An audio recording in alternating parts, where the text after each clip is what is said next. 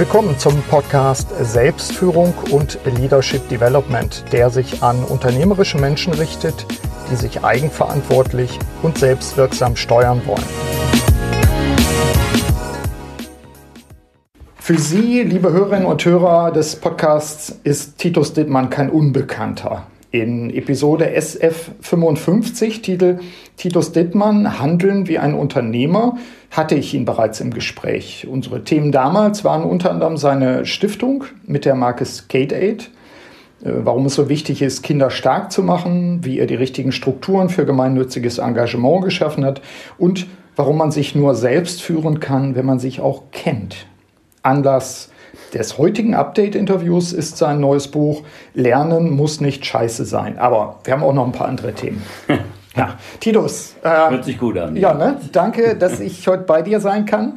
Wir sind nicht in deinem schönen Domizil, wo wir letztes Mal waren, wo du wohnst. Wir sind aber in einem nicht minder schönen Domizil hier. Das ist das Versebüro der Stiftung oder wo bin ich hingeraten? Nö, das Versebüro, äh, ja, von Stefan und mir könnte man sagen, ah, okay. wo wir alles, egal welche Firma das betrifft, äh, hier abwickeln, was so in der, im Verantwortungsbereich meiner Person liegt. Und da habe ich einfach Glück gehabt, weil das hat mal der Professor Stammeyer hier hingestellt. Äh, der war mhm. ähm, äh, Professor an der Uni hier in Münster ja. für Architektur, hat auch den Savazzi, das Savazzi-Hochhaus gebaut, mhm. was damals ja extrem äh, innovativ ja. und ganz modern war. Und er ist halt ein, äh, er war, er war ja, ein, ein, ein Fan, sag ich mal, der amerikanischen Moderne, so als Nachfolger mhm. des Bauhauses. Ja. Und ein Häuschen, in dem wir hier sitzen, das ist ein Flachdach-Bungalow, ich glaube einmalig im ganzen Münsterland, weil das nämlich amerikanische Moderne ist. Also mhm. das sind so die Flachdach-Bungalows mit der Glasfront, wenn man Highway ja. Number One fährt, äh, wenn ja. man in die Berge guckt, was einem dann so entgegenschaut. Und äh, ich fühle mich hier sauwohl. Ja, er ist verstorben und seine Frau und äh, sein Sohn, auch Architekt, der lebt in Addis Ababa mit äh, ja, mit Familie und äh, in der Zeit habe ich hier ein bisschen das Haus gehütet und äh, als Büro benutzt. Ja, du bist der Kümmerer Da war idyllisch direkt an der Verse. Ja, und du bist ja in, in der äh, Schlagweite zum, zu deinem eigenen Heim. Ja, ich kann rein theoretisch nach Hause paddeln in ein paar ah, Minuten. Ja. Okay, das, das ist cool. Nebenbei, was du nicht weißt, ist, ich bin hier schon tatsächlich gepaddelt. Ich habe mal eine Kanutour hier gemacht. Mhm. In die Verse, dieser kleine Fluss hier zu Füßen, der fließt dann, glaube ich, in die Ems rein, wenn ich das Genau, genau. Und zwar hinten an der Hasgenau, an diesem Naturdenkmal beziehungsweise historischen an dieser historischen Wallburg, mhm. die jetzt mit dem riesen Windrad Ach, ist, ja, stimmt, habe ich auch entweiht worden ist. Genau, das ist wirklich riesig, kann man nicht anders sagen. Titus, ähm, wenn das sozusagen hier dein, dein Ort ist, von dem du die Projekte steuerst, gib doch mal einen ganz kurzen Abriss. Was sind deine Projekte, abgesehen davon, dass du, was ich gerade mitbekommen habe von Stefan, deinem, deinem Assistenten, dass äh, ihr irgendwie einen Flugschein macht? Ich mache den natürlich dann ganz privat, mhm. äh, weil ich einfach dachte, wenn, ich, wenn wir dann schon ein Flugzeug zur Verfügung haben, mhm. dann will ich auch selber ein bisschen fliegen können. Cool, cool. äh, als hätte ich es geahnt, dass wieder irgendwas Ja, aber das, sind so, Neues. das ist eigentlich ja. so ein ganz typisches Zeichen dafür, wie ich immer mein Leben äh, ja, gebastelt mhm. habe. Inzwischen weiß ich, er hat ein bisschen äh, ja, auch mit Konfuzius zu tun, der mal gesagt hat, such dir einen Job, den du liebst und du wirst nie mehr arbeiten müssen. Also mit anderen Worten, je mehr Spaß ich mehr in dem, wo ich auch von lebe, äh, generieren kann, äh, desto mehr äh, ja, verschwindet eigentlich mhm. äh, die Grenze zwischen, ja, die Leute reden immer von Life-Work-Balance äh, und ich sage, da ist was faul. Ja. Wer eine Life-Work-Balance braucht, der hat den falschen Job.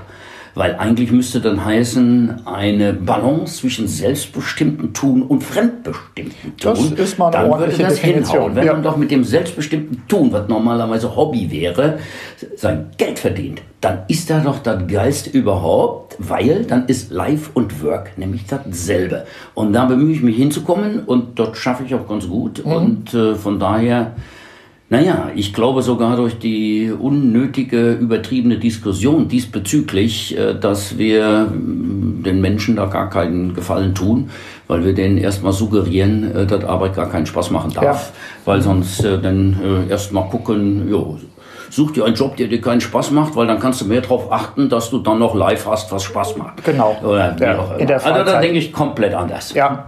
ja, was aber auch typisch ist, so, so kennen wir dich ja letztlich auch. Gibt es aktuelle Projekte, ähm, was die Stiftung betrifft? Äh, das Buch, kommen wir gleich noch drauf, das ist ja ein aktuelles Ding, wo du ja gerade was Neues vorgelegt hast.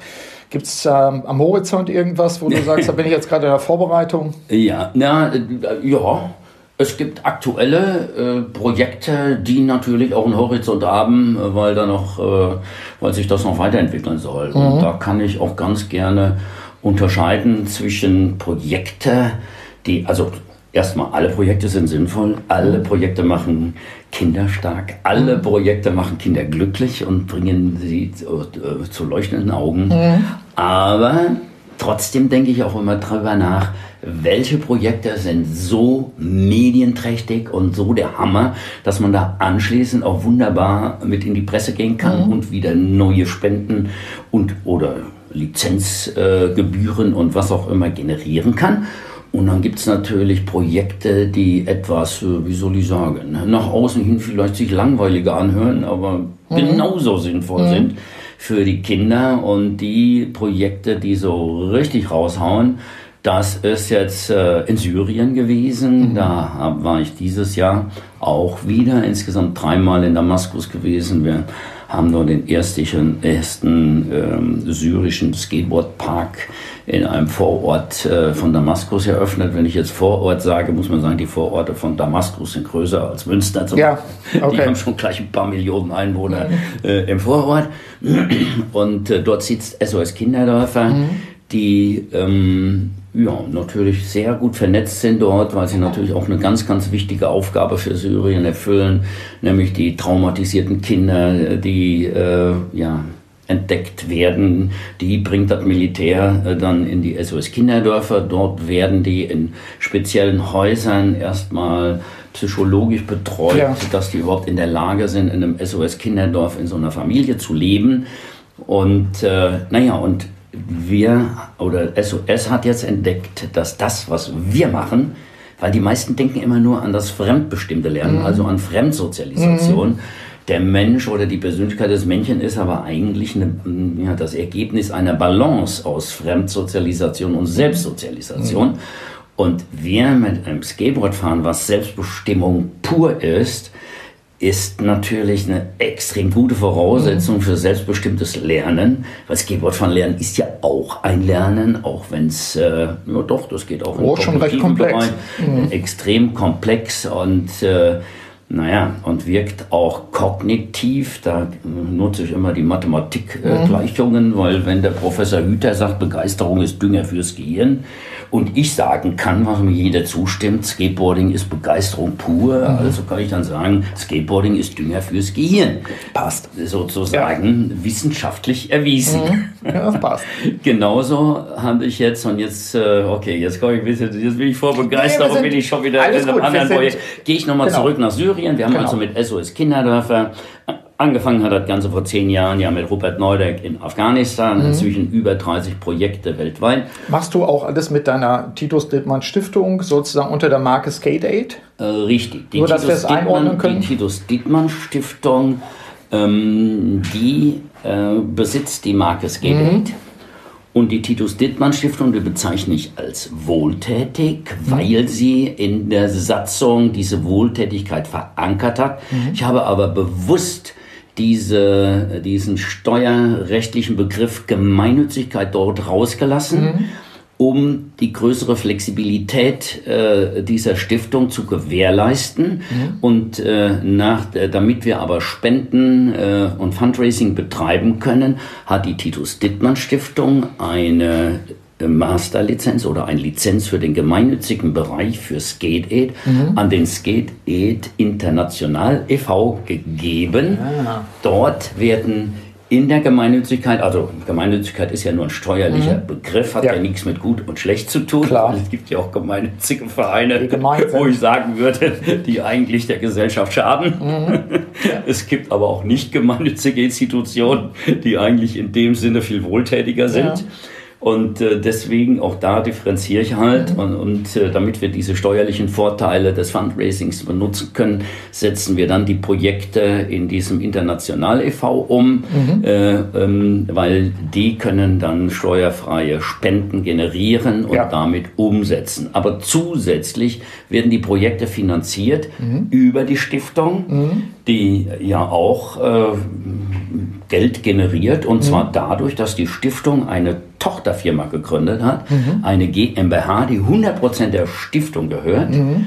Äh, Stiftung deswegen, damit auch jeder sieht, da in der Stiftung kann es ja keinen Privatmann geben, mhm. sondern die Marke gehört sich eigentlich selbst. Ja. Und das ist das Schöne daran. Mhm. Deswegen wird man dann auch ein bisschen unangreifbar, weil ich musste ja als Titus immer drauf achten, mit so einer großen Fresse überall mhm. 100 Firmen gegründet. Da sagt ja jeder, nee, nee, nee, das glaube ich nicht, der raffinierte Hund ja.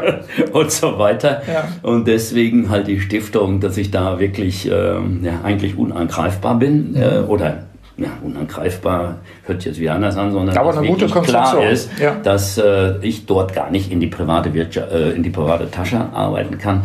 Und die 100% Tochter ist eine GmbH. Ich sage provokativ, die ist jetzt doppelt gemeinnützig, weil mhm. die zahlt Steuern. Das ist ja auch ein gemeinnütziger Akt, wenn man so will. Ne? Ja.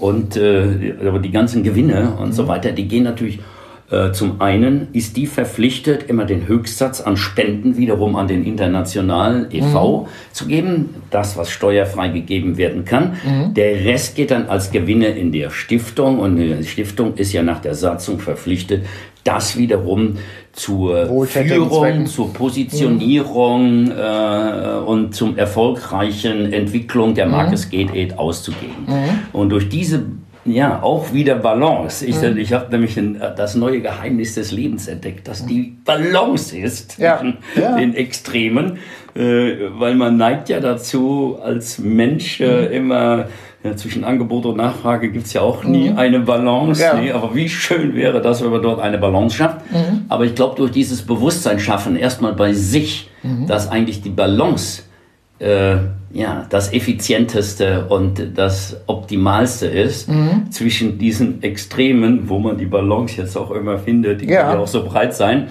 Ähm, und äh, ja, das, das überträgt sich dann in mhm. alle Bereiche. Und so habe ich die Stiftung oder beziehungsweise das GDET auch aufgebaut.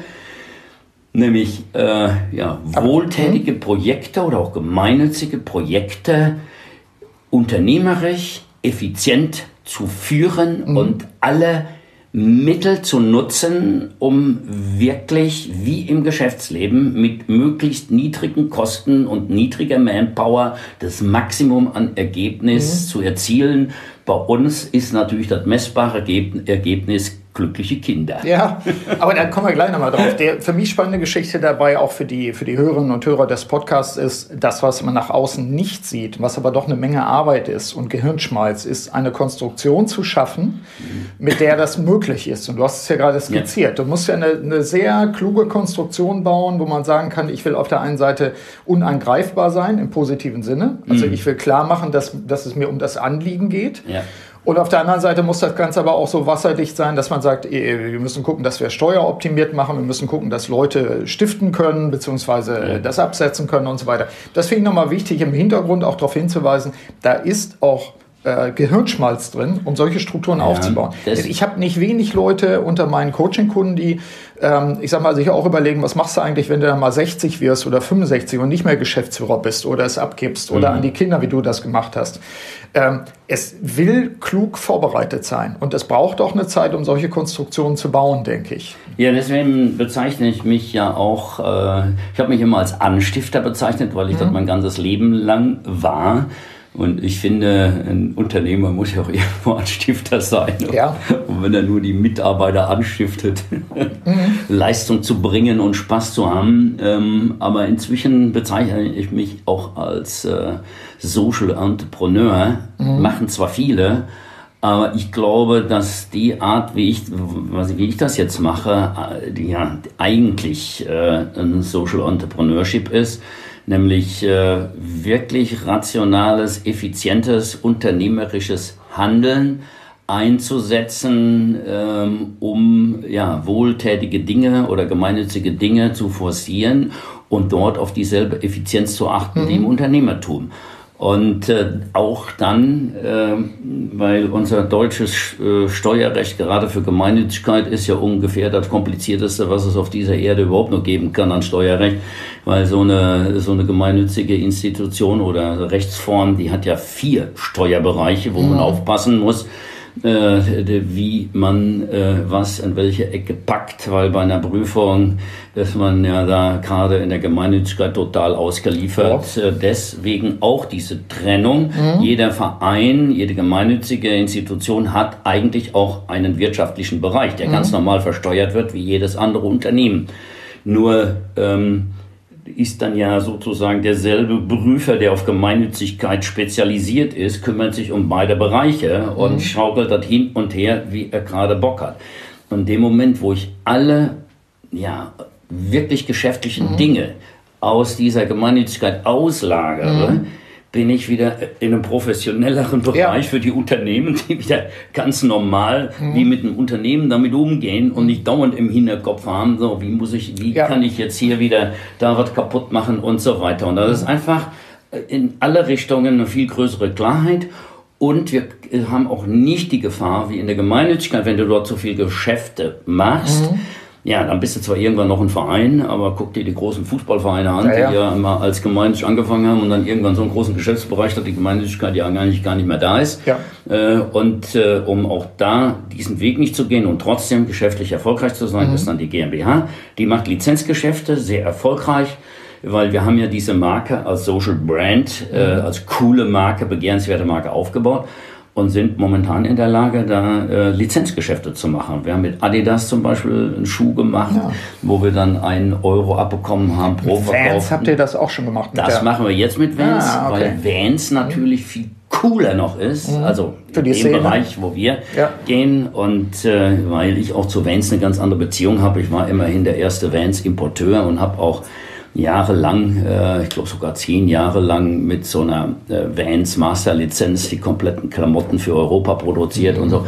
Also da bestehen sehr enge, auch geschäftliche. Ich nutze die alten geschäftlichen ja, jetzt könnte ich sagen, Seilschaften, mhm. also nee, Verbindungen. Die, die alten Partner, ja, ja. was nicht so negativ ausdrücken, um dann auch in der Gemeinnützigkeit dann die Deals zu machen. Mhm. Und da ist natürlich der Riesenvorteil, dass ich da äh, diesen 40 Jahre langen Ruf eines zuverlässigen Geschäftsmanns, ja. wo auch das, was er sagt, dahinter steht, habe und diese Glaubwürdigkeit und dadurch natürlich einen ganz anderen Zugang auch mhm. habe zu in den Kommerz wie eine Stiftung, die sich nur in der Gemeinnützigkeit oh, ja. aufhält. Ja. Und so kann ich die beiden Bereiche äh, wirklich sich gegenseitig befruchten mhm. lassen. Und das was, macht richtig Spaß. Was ja auch, also ist A, wirksam, das macht Spaß. Auf der anderen Seite, ähm, ich hatte so eine Frage mir noch aufgeschrieben, gibt es eigentlich eine klare Trennung zwischen deinen Lebensbereichen? Die gibt es nicht. Nicht. Das ist ja die Wahrnehmung. Auch privat das läuft da rein. Genau, das läuft da rein, aber deswegen hast du, glaube ich, auch die Wirkung, die du hast und, und erfindest dich da ja auch immer wieder neu, dass du dann wieder, wieder ein neues Projekt hast. Stichwort neues Projekt. Ähm, das Buch, das Ach neue so, Buch. Ich habe deine Frage gar nicht Ach so, was für Projekte du machst. Naja, gut, also, du hast eins muss ich noch nennen. Syrien, Syrien habe genau. ich gesagt. Aber in Deutschland haben wir gerade ein Projekt, das ah. muss ich unbedingt äh, äh, bringen. Das hat eigentlich zufällig angefangen, weil eine Ärztegruppe in Münster, die sich spezialisiert hat auf Kinder mit ADS-Diagnose, mhm und einer unserer Skateboard-Coaches, mhm. äh, der soziale Arbeit studiert hat, der hat einen Job in dieser Ärztegruppe angefangen und der hat die Ärztegruppe auf die Idee gebracht, ob die nicht mal äh, Skateboard-Kurse für die Kinder anbieten sollten als Therapieversuch. Ja, wir sind gerne darauf eingegangen. Natürlich habe ich das gleich marketingmäßig einen schönen Namen gegeben. Skaten statt Ritalin mhm, genau. heißt äh, ja. dieser Workshop. Und sechs Jahre lang machen wir jetzt diesen Workshop äh, Skaten statt Ritalin und haben erstaunlicherweise äh, ja, in der Praxis so was von ja, erfolgreiche mhm. Einzelfälle, dass Eltern tatsächlich Ritalin abgesetzt haben ähm, wir wollen ja nur eine Alternative bieten oder zusätzlich ja. ein, ein, eine Möglichkeit bieten, wie diese Kinder stark gemacht werden können, weil darum geht es eigentlich, weil sie nicht in die Norm passen, äh, haben die das Problem, dass sie, naja, stigmatisiert und mhm. an den Rand der Gesellschaft gedrückt werden. Und dann hat äh, so ein Kind natürlich mit noch nicht fertiger Persönlichkeit ein Riesenproblem, Persönlichkeit aufzubauen, Klar. weil er das Gefühl hat, alle halten mich für Loser. Ja. Äh, aber selbst ist es unter Umständen leistungsfähig ohne Ende, weil so ADS hat ja nicht nur Nachteile, das hat riesen Vorteile. Ja, so ein ADS-Kind ist schlecht normierbar, also ja. wenn es in der Schule sitzt und wenn der Verstand ihm nicht sagt, wofür soll ich jetzt Lateinvokabel lernen, ich will doch gar nicht Medizin studieren, mhm. Dings ist wohl ein, dann ist das Kind nicht in der Lage, Latein zu lernen, weil es keine Sinnstiftung darin ja. sieht äh, und weil es ja, das, eigentlich ist das ja clever. Nicht? Mhm. Äh, also nicht normierbar kann ich das lernen, ja. was der Lehrer will, ja. weil das, der, der, die eigene Motivation nicht da ist, egal ob aus rationalen Gründen, Zukunft mhm. oder aus Spaßgründen, wie auch ja. immer. Wenn diese Kinder aber was gefunden haben, mhm. wo sie sich für interessieren, sind die leistungsfähiger als der Schnitt der mhm. Kinder, weil sie sich dann umso tiefer da reinstützen, umso konzentrierter arbeiten mhm. können. Deswegen ist ja auch äh, Aufmerksamkeit, Defizit in meinen Augen ja. nämlich falsch. Das mhm. müsste heißen, ja gut, äh, Aufmerksamkeitsdefizit in, beim fremdbestimmten Lernen, ja. aber eine Hyperaufmerksamkeit mhm. im selbstbestimmten Lernen. Mhm. Und äh, ja. Aber da habt ihr Wirkung. Das heißt also, da haben wir Wirkung und äh, ich, da wir in der Praxis so viel Wirkung äh, gesehen haben, mhm. bin ich dann auf die Idee gekommen, weil ich ja noch einen Lehrauftrag an der Uni Münster habe. Ich bin ja der einzige Lehrbeauftragte für Skateboarding an der Uni in mhm. Europa. Und äh, dann äh, habe ich mit dem Sportwissenschaftlichen Institut, mit einem Professor dort und mit der Psychiatrie, mhm. äh, also UKM, ähm, ein, eine, eine Professorin, die sich spezialisiert hat auf ADS. Mhm. Wir haben zu dritt äh, und mit noch einer Doktorandin oder die hat den Doktor, ja. die operativ das Ganze umsetzt, ein Forschungsprojekt aufgesetzt, was auch unterstützt wird von, äh, von der Bezirksregierung durch mhm. den Sportdezernenten, der auch gleichzeitig mein Vorstand in der Stiftung, ne, nicht in der Stiftung, im Verein ist. Naja, jedenfalls ähm, seit äh, halbem Jahr ungefähr äh, läuft jetzt dieses Forschungsprojekt, vielleicht mhm. auch ein paar Monate länger. Wir, die äh, Kinder werden auf äh, ja, richtig aufwendig mhm. vorher getestet mit Highspeed-Kameras an jeder Ecke, so ja. 20 Stück. Und dann kriegen die so äh, Klettküchen überall hin und dann wird das im Computersystem, wird genau die Körperbewegung mhm. bis ins Kleinste analysiert. Und damit testen wir die Selbststeuerung, mhm. die sich ja nicht nur die, wir messen da die motorische Selbststeuerung, ja. aber eine Selbststeuerung ist ja, die geht ja weiter, nicht nur mhm. motorisch, äh, die Selbststeuerung, die muss ja erstmal vorhanden sein. Die kann man ja dann in allem gebrauchen, äußert sich aber auch motorisch. Mhm. Und da messen wir mhm. die Fähigkeit der Selbststeuerung durch gezielte Schlusssprünge oder wie auch immer ja. vor. Und nach äh, dem Skateboardfahren von dem halben Jahr äh, haben aber auch, äh, oder die die Wissenschaftler haben auch kognitive Tests mhm. äh, entwickelt. Was noch fehlt, sind irgendwann äh, Tests, um ja, Sozialkompetenz ja. Äh, irgendwie zu messen, weil in den drei Bereichen entwickelt Skateboard wirklich mhm. Unglaubliches. Und wir haben das erste große, den ersten großen Erfolg schon darin gehabt, dass die Abbrechquote bei Kindern mit ADS-Diagnose, wenn die in irgendeinen Sportkurs mhm. geben, die ist über 50 Prozent. Bei uns haben wir gerade 10 Prozent in den Sack gehauen. Okay. Und das ist ja schon ein ganz deutliches schon, Zeichen. Ja. Und äh, alles spricht dafür, dass die Ergebnisse auch sehr positiv sind. Und dann kommt jetzt wieder der Unternehmer Titus durch, weil ich sage mir, wenn ich eine Stiftung und eine Marke richtig führen will, mhm. dann muss ich ja an Geld generieren denken, an Fundraising und auch an kommerzielles mhm. Geld, was dann in diese Projekte gesteckt wird. Und da bin ich auf die Geschäftsidee gekommen, auf die soziale Geschäftsidee, dass durch das Forschungsprojekt möchte ich erreichen mit diesem Forschungsstempel, dass Krankenkassen äh, sozusagen Ärzten, die therapeutisches Skateboarden verschreiben, mhm. auch dieses therapeutische Skateboarden bezahlen. Ja. Und damit, wenn dieser Stempel natürlich mit dieser Kompetenz Skate Aid verbunden hat, dann sind, ist natürlich Skate Aid diejenigen, die diese Therapeuten ausbilden, mhm. die wieder diese Befähigung mhm. geben. Und damit haben wir ein wunderbares ja, soziales Geschäftssystem, Klar. wo wir tatsächlich mit der sozialen Arbeit auch noch Geld generieren, mhm. was wir dann wieder in solche Projekte stecken können. Und wenn ich sowas entdeckt habe, dann macht mich das wieder glücklich. Macht dir dann erkennbar auch Freude. Also ja. das äh, kann man sehen. Heißt also, das wäre auch ähm, ein aktuelles Projekt. Ich glaube auch, dazu gibt es noch den einen oder anderen Artikel, der im Moment erschienen ist. Ja, und viele Fernsehsendungen. Also der, äh, eine Zeit lang, als wir damit in die Öffentlichkeit gegangen sind, da kam äh, also insbesondere die dritten Programme, die ja mhm. kulturell ein bisschen tiefer reingehen. Äh, und äh, aber auch äh, ZDF, viele Morgenmagazine.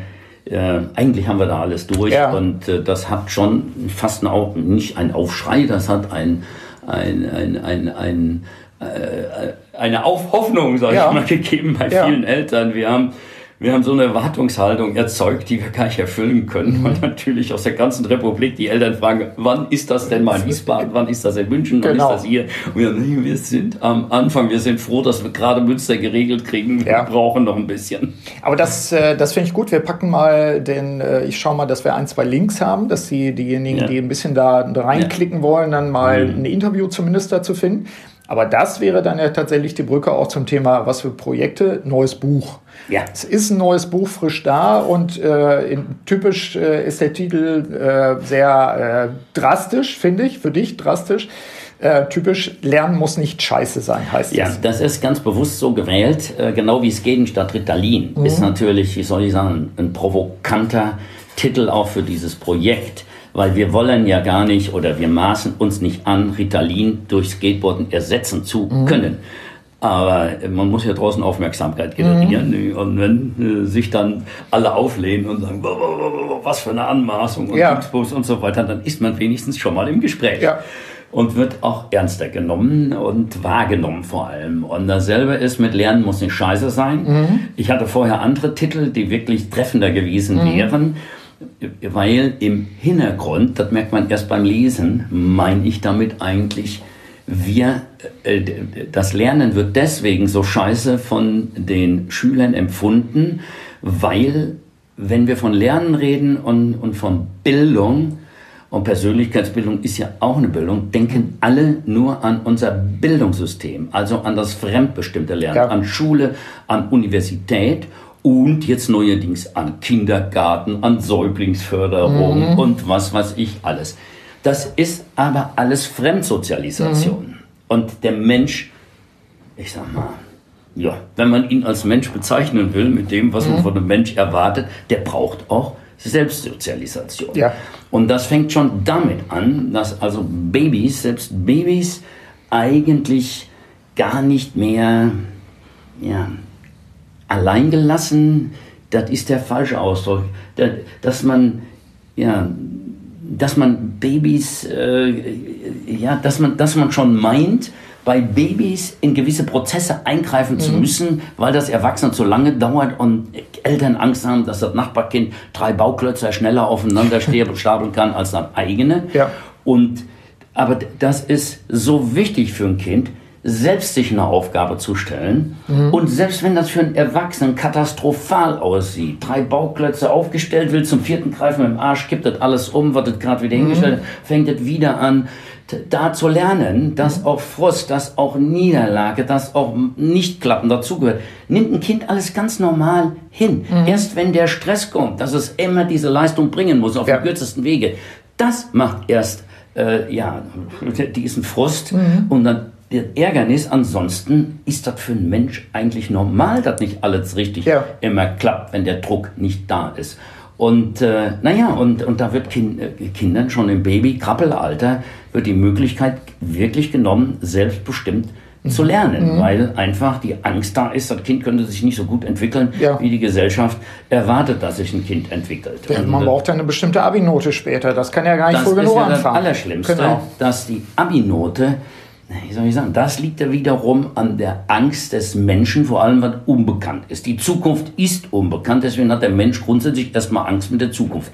Würde sich der Mensch immer damit beschäftigen, wovor er Angst hat, dann würde ja dieses Unbekannte zumindest zum Teil weggehen und geht mhm. die Angst weg. So habe ich das immer im Extremsport gemacht. Dadurch habe ich das so gut gelernt, weil eigentlich bin ich ein sehr ängstlicher Typ mhm. und das hat mich immer gestört weil dadurch ja die eigene Entwicklung gehemmt ist. Deswegen sage ich auch, Angst ist die größte Handbremse im, Lösen, mhm. äh, im Leben und da muss man sehen, dass man die gelöst kriegt. Da habe ich gleich aber noch ein Beispiel auch aus dem Buch selbst. Da will ich, das will ich dir selbst ja. noch mal vorstellen und dich dran ja, erinnern. Ja, das fand ich sehr spannend.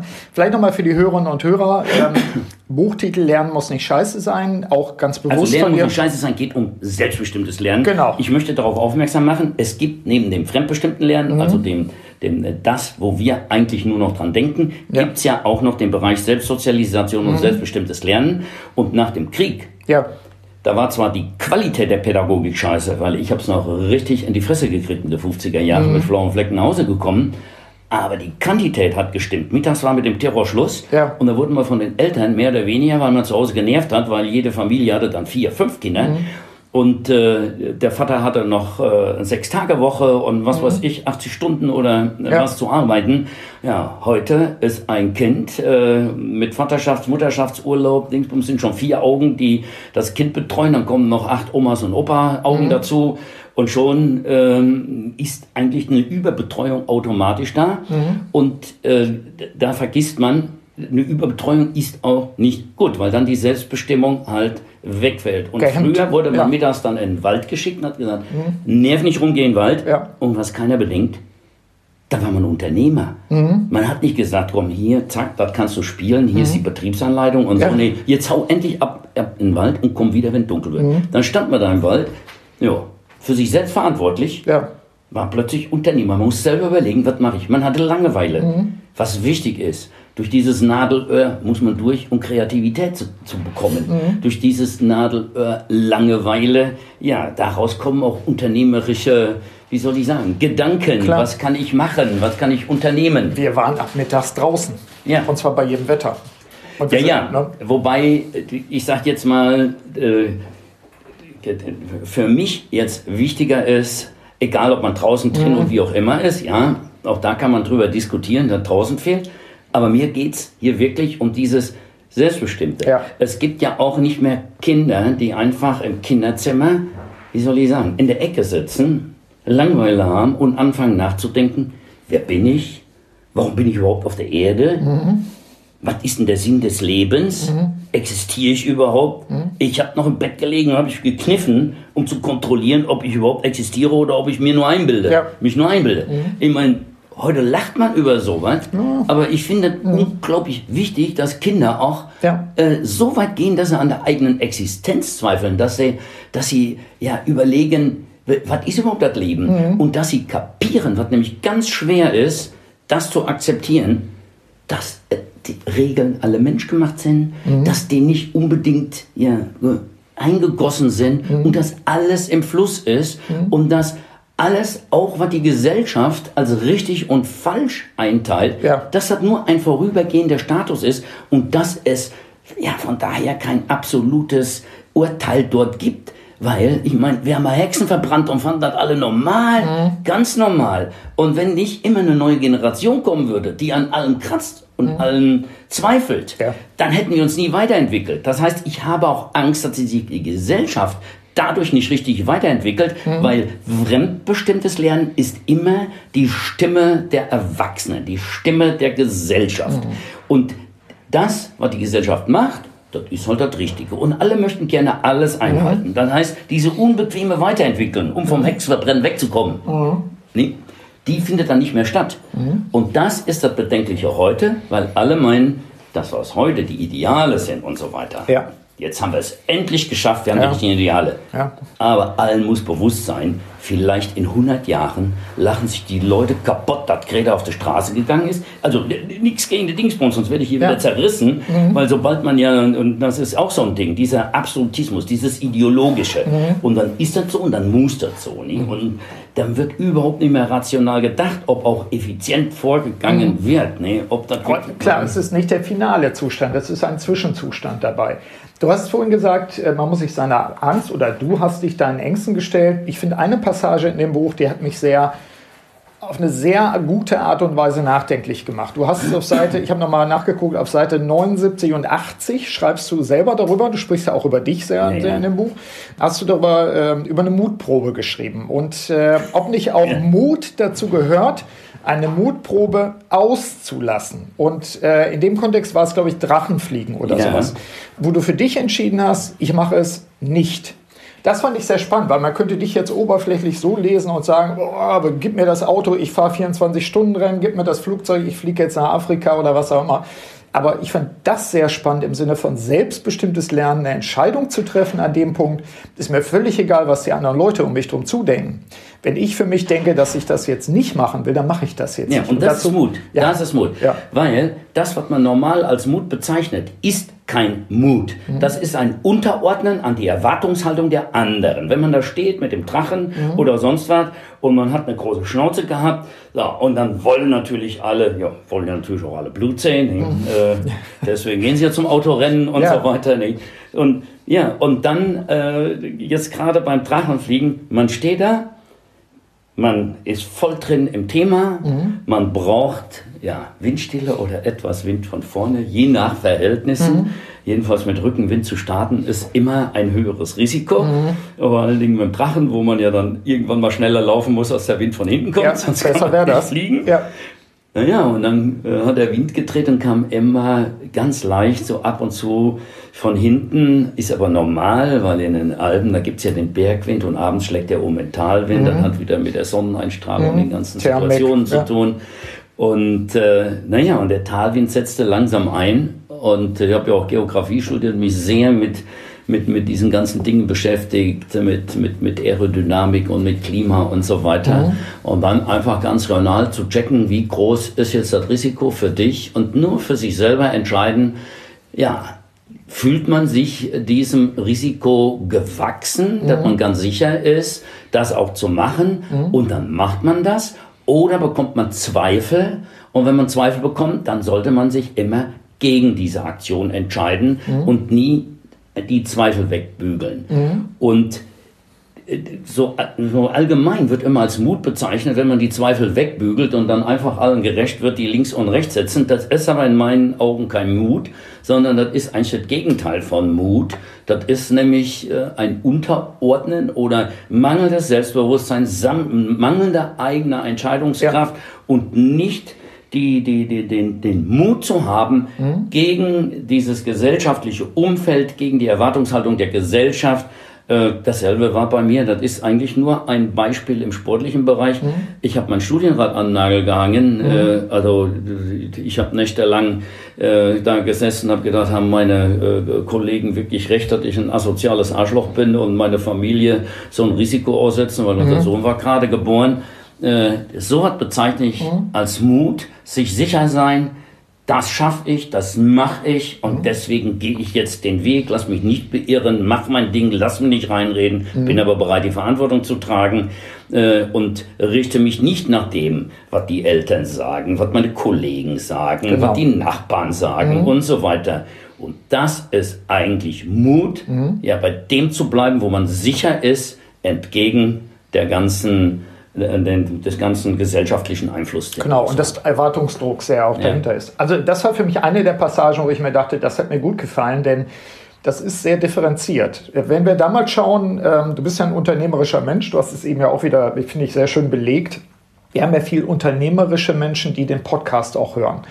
Was würdest du denen sagen, wenn es darum geht, das Lernen, insbesondere von jungen Menschen in Organisationen anzukurbeln? Also wir haben ja, wenn wir Weiterbildung in, in Unternehmen sehen, dann ist es ja ganz oft noch so, vorne steht irgendein Trainer. Ich finde allein den Begriff Trainer furchtbar. Ich denke dann immer, dass der hält ein Stöckchen hin und alle sollen drüber springen. Wie könnte Lernen in Organisationen selbstbestimmter werden? Also dazu muss ich sagen, ähm, ja, ich setze mich unglaublich für selbstbestimmtes Lernen ein, mhm. aber ich gehe nicht so weit, dass ich sage, fremdbestimmtes Lernen ist zu nichts nutzen, mhm. sondern ich, ich gehe mal jetzt auf eine Metaebene, dann sage ich, fremdbestimmtes Lernen, Schule, Uni, mhm. macht zivilisationsfähig. Ja. Selbstbestimmtes Lernen, allein in der Ecke zu hängen und nachzudenken mhm. oder allein im Wald zu sein oder Skateboard zu fahren, macht lebensfähig, mhm. weil man sich selbst die Aufgaben stellt, lernt, diese positive Spirale der Selbstwirksamkeit zu nutzen, also hart dran arbeiten mhm. und dann irgendwann ein Erfolgserlebnis haben, weil man sein eigengestecktes Ziel erreicht hat, was wiederum so viel körpereigene Drogen, Dopamine mhm. und was weiß ich alles freisetzt, ja. dass man ja wirklich in so einen euphorischen Zustand kommt und mhm. meint, man kann jetzt über das Wasser laufen, so geil fühlt man sich. Mhm. Äh, und erstens will man diesen Zustand, ja dann, wenn man den selbst erreicht hat, mhm. äh, wieder erreichen. Ja. Ist auch im Extremsport so, mhm. dieses Gefühl, im Grenzbereich die absolute Kontrolle zu haben, mhm. ist ein erhabenes Gefühl. Man, man weiß, man gehört zu ganz wenigen, die diesen Grenzbereich jetzt kontrollieren. Mhm. Und äh, das ist ja das euphorisch ja. Schöne, sich da trotzdem sicher zu fühlen und dadurch auch ungefährdet zu sein. Mhm. Naja, und, und äh, dann äh, hebt das das Selbstkonzept des Menschen und von das ist das, was sich der Mensch zutraut, leisten zu können, mhm. wo er steht. Und von da kann er dann wieder sich eine neue Aufgabe stellen und wieder mit so einer positiven Spirale auf den nächsten Level kommen. Mhm. Und das sind Sachen, die kann man nicht fremdbestimmt in der Schule lernen ja, oder, oder in, der Uni. In der Selbst, ja. äh, ich glaube, wie heißt er noch? Lee Iacocca, hier der. Ah, Iacocca, ja. ja der, der, der Chrysler. Äh, der hat mal auch mal gesagt, äh, äh, die, die Zeit richtig zu nutzen, das Wesentliche von dem Unwesentlichen zu trennen und äh, naja, und so weiter. Das kann man nicht in Harvard lernen, das mhm. muss man sich selber beibringen. Mhm. Das ist eigentlich mit ganz anderen Worten eher dasselbe, wo ich auch sage, es gibt Dinge, Leistungsfähigkeit, Leidensbe äh, Leidensfähigkeit, Leistungsbereitschaft, ähm, einen festen Willen äh, mhm. äh, zu entwickeln, äh, ein Durchhaltevermögen, mhm. Ausdauer, Biss äh, zu entwickeln, ähm, intrinsische Motivation ja. zu haben, mhm. ja, äh, ja dies, mhm. dieses, den Willen wieder aufzustehen, den, die, die, das Ziel zu erreichen und sowas. Das sind alle Dinge, die lassen sich nicht fremdbestimmt in der Schule lernen. Mhm. Dafür brauchen Kinder, Erwachsene freie Zeiten, um sich mhm. da zu entwickeln.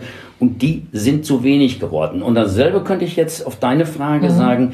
Ja, das ist sinnvoll. Äh, und, und ich mache mir da noch nicht mal so, ich, ich, ich bin da ja ganz anders. Weil ja, in der Bildung und überall wird gemerkt, ah, nee, nur das Frontalunterricht und Dings, das bringt mhm. es nicht.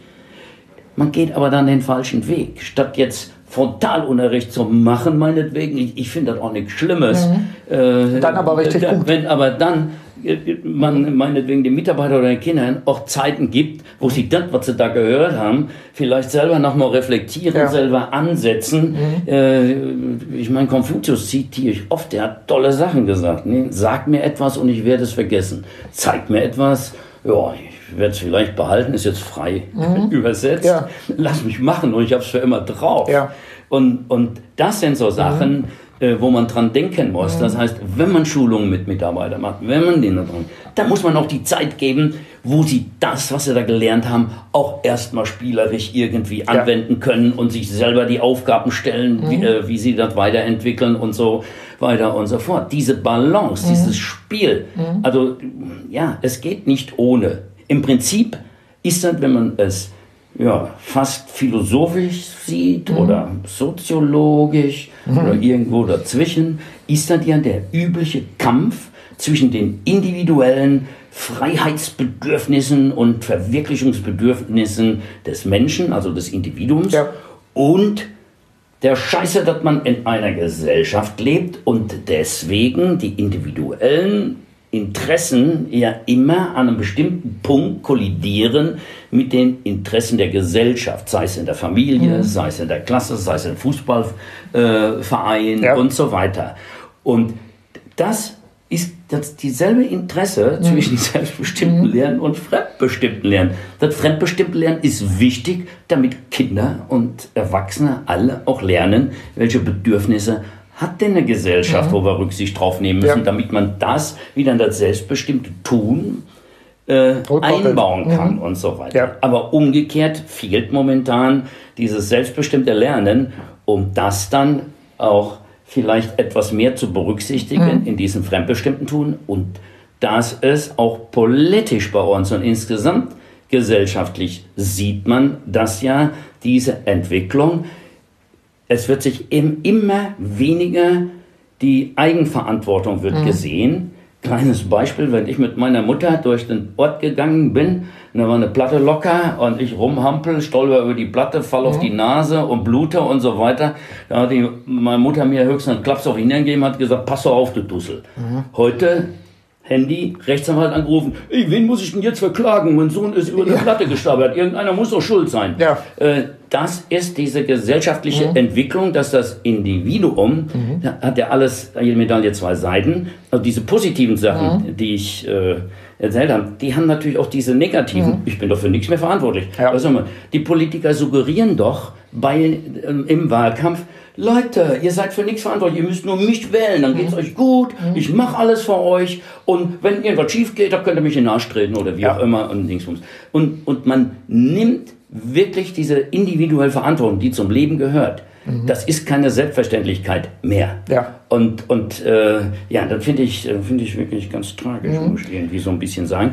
Noch ein kleines Beispiel. Ja. Geschäftlich. Ja. Ich habe mich gefragt, und jetzt kommen wir nämlich zum Buch, das ist mhm. auch ein Grund, weshalb ich das Buch geschrieben mhm. habe, ist weil ich war ja ganz stark in der Start-up-Szene. Ich habe sogar mit dem ZDF eine Staffel gedreht, Kampf der Start-up. Mhm. Dann war ich als Coach und als äh, Jury mhm. äh, und was weiß ich unterwegs, habe unglaublich viele Start-up, Chaka-Chaka-Vorträge äh, gehalten. Und dann habe ich mich nur ge irgendwann gefragt und gewundert, ey, ist doch irgendwie komisch. Wir sind Exportweltmeister mhm. und haben die größte Panik, es gibt keine Unternehmer mehr. Ja. Wo bleiben die Unternehmer? Warum will keiner Unternehmer werden? Warum müssen wir Millionen ausgeben, um sie zu fördern? Warum müssen wir Höhle der Löwen erfinden mhm. und was weiß ich alles? Ja, das muss doch irgendwo dran liegen. Ja, und ich weiß, woran das liegt. Und? Wenn nur noch fremdbestimmt erzogen wird, mhm. kommt keine Sau auf die Idee. Die haben ja nie gelernt, Verantwortung zu übernehmen. Die haben nie gelernt, zwangshalber im Wald Unternehmer zu sein, weil ihnen äh, die Mutter nicht in, in einer Betriebsanleitung für den Wald mitgegeben ja. hat und gesagt hat, du musst erstmal auf einen Meter hohen Baum klettern, ehe du auf einen 10 Meter hohen mhm. Wir mussten das selber überlegen, mussten die Entscheidung treffen, wenn wir in den hohen runtergefallen sind, dann haben wir die Konsequenzen getragen, haben zu Hause das Loch in der Hose versteckt, äh, damit die Eltern das nicht merken. Das war Verantwortung übernehmen, das ja. war unternehmerisch. Mhm. Das heißt, ich bin für mein Leben verantwortlich. Mhm. Ist heute keiner mehr, weil es keiner lernen kann. Von daher fehlen die ganzen Sachen, die ich eben genannt ja. habe. Ja, Leistungsbereitschaft, mhm. Leidensfähigkeit, mhm. sich selbst verantwortlich fühlen, ja. einen festen Willen zu haben, den Biss zu haben. Ich schaff das, ich stehe wieder auf. Mhm. Und deswegen liebe ich das Skateboardfahren so, weil das Skateboarden ist Selbstbestimmung pur. Mhm. Und das sagt ja sogar Frank Thelen, ohne das Skateboard hätte ich gar nicht Unternehmen werden können, ja. weil da habe ich gelernt, das Wichtigste im Leben ist, man muss immer einmal mehr aufstehen, als man hinfällt. Mhm. Und man muss nicht rumjammern, weil man ist doch selber schuld, wenn man den Trick versaut hat und fällt auf die Schnauze. Also gucken, nee, nichts, ganz kaputt, ja, also weiter. Ja. Bumm. Das ist Unternehmertum. Mhm. Äh, lernt leider in unserer Gesellschaft kaum noch ein Kind, mhm. aber Gott sei Dank ist diese Subkultur Skateboarden entstanden und deswegen ist er die größte Jugendkultur geworden, die je aus dem Sport sich entwickelt hat, weil es Selbstbestimmung pur ist und mhm. weil es nämlich genau diese Dinge alle vermittelt. Mhm. Und wer dann anfängt, Skateboard zu fahren, der ändert seine Gesinnung. Der wird tatsächlich ein bisschen anderer Mensch. Deswegen bezeichne ich Skateboarden auch als ästhetische Gesinnungsgenossenschaft. Mhm. Das ist leider nicht von mir, sondern Uni Dortmund, äh, da gibt es äh, Szeneforschung, äh, eine Abteilung, die ja, da mal Skateboarden so analysiert. Mhm. habe ich gedacht, geil. Die, äh, die bezeichnen Skateboarden als ästhetische Gesinnungsgenossenschaft, als eine Synthese aus Leistungsbereitschaft, Kreativitätsanspruch und fester Willensbildung. Okay. Und äh, ich meine, unternehmerischer kann eine mhm. Sportart dann nicht sein, ja. wenn sie auch so wissenschaftlich analysiert wird. Und Frank Thelen bestätigt es ja. Ne? Mhm. Der ist ja, der war, er war ein schlechter Schüler, er hat sich überzockt, ja. war pleite und so weiter. Ja, und jetzt wird er gehypt und äh, ist der Superstar. Mhm. Und äh, naja, und die ganzen, und die, die, die, die unsere äh, Exportweltmeisterschaft, die wird getragen von alten Säcken mhm. in meinem Alter oder ab 60, 50 ja. aufwärts. Die sind alle noch in den Wald geschickt worden äh, die brauchten auch als Manager dann nicht Fortbildungskurse, äh, mhm. Survival-Kurse im Urwald, ja. um sowas zu lernen. Das hat alles miteinander zu tun. Warum muss man plötzlich Führungspersonal wieder in den Wald schicken, mhm. damit sie lernen, für sich selber verantwortlich zu sein? Ja. Äh, eigentlich kann das Leben so einfach sein, mhm. wenn man so wie der Mensch halt groß geworden ist und wie die Bedürfnisse sind, wenn man den Mensch so leben lassen würde. Ja. Alle vergessen, Schule ist von den Preußen eingeführt worden. Das ist doch noch gar nicht so alt. Vorher gab es keine Schule. Wir ja. sind trotzdem bis hierhin gekommen. Ja. Und warum ist er eingeführt worden? Damit alle eine gleiche Voraussetzung haben, wenn die langen Lullatscher zum Militär kamen und äh, man da nicht unterschiedlich anfangen musste. Das mhm. war sozusagen eine eine vormilitärische Ausbildung. Mehr nicht. Ja. Und es hat sich wenig dran geändert. Mhm. Das ist wie ein Baum, wo man merkt, oh Scheiße, die Blätter werden braun. Ja. Dann geht unsere Gesellschaft her und bestellt 10.000 Graffiti-Sprüher mit grüner Farbe und dann wird alles wieder grün gemacht. Mhm. Aber man vergisst, an die Wurzel zu gehen und dann vielleicht wirklich mal zu warten, bis alles rausgewachsen ist. Mhm. Aber das wäre natürlich schon wieder ein Thema, gegebenenfalls für äh, die Frage nach dem zukünftigen Bildungssystem. Hier, glaube ich, haben wir Appetit gemacht äh, zum Thema Lernen muss nicht scheiße sein. Ich kann das Buch an der Stelle nochmal empfehlen, vor allen Dingen, weil es eben auch deine Erfahrungen spiegelt, weil es aber auf der anderen Seite auch ein paar Erklärungen liefert. Du hast es ja gerade nochmal gesagt. Mhm. Auch dafür, warum wir heute an bestimmten Stellen ich glaube, auch den Mut nicht haben, die Kinder so sein zu lassen, wie sie vielleicht sein wollen. Mhm. Äh, diese Überbehütung, die stattfindet und die sich ja jetzt, das merken wir in den Unternehmen ja auch bei den, bei den 18-, 20-Jährigen auch fortsetzt, wo man den Eindruck hat, wo ist die Selbstständigkeit? Wir haben ein paar Hinweise dazu bekommen. Ich hoffe, wir haben den Hörerinnen und Hörern da einigermaßen äh, Appetit auch gemacht, in das Buch einzusteigen. Titus, danke erstmal dafür bis hierhin. Wir haben ja keinen Mangel an Themen. Insofern, ich glaube, es war jetzt das zweite, äh, der zweite Podcast, den wir gemacht haben. Und äh, du warst ja auch schon bei mir im Kongress und hast einen Vortrag gemacht. Und ich denke, wenn wir uns in einem, in einem Jahr oder anderthalb nochmal zusammensetzen, gibt es noch mehr Themen, die wir Auf dann haben. Auf alle Fälle. Kann ich habe ja jetzt äh, nur die Spitze des Eisberges beschrieben. Da haben wir noch was. Titus, herzlichen Dank dafür und äh, dann bis zum nächsten Mal. Ja, gerne, gerne. Hat Spaß gemacht übrigens. Danke dir. Tschüss. Tschüss. Vielen Dank, dass Sie auch bei dieser Episode des Podcasts Selbstführung und Leadership Development dabei waren. Auf bald!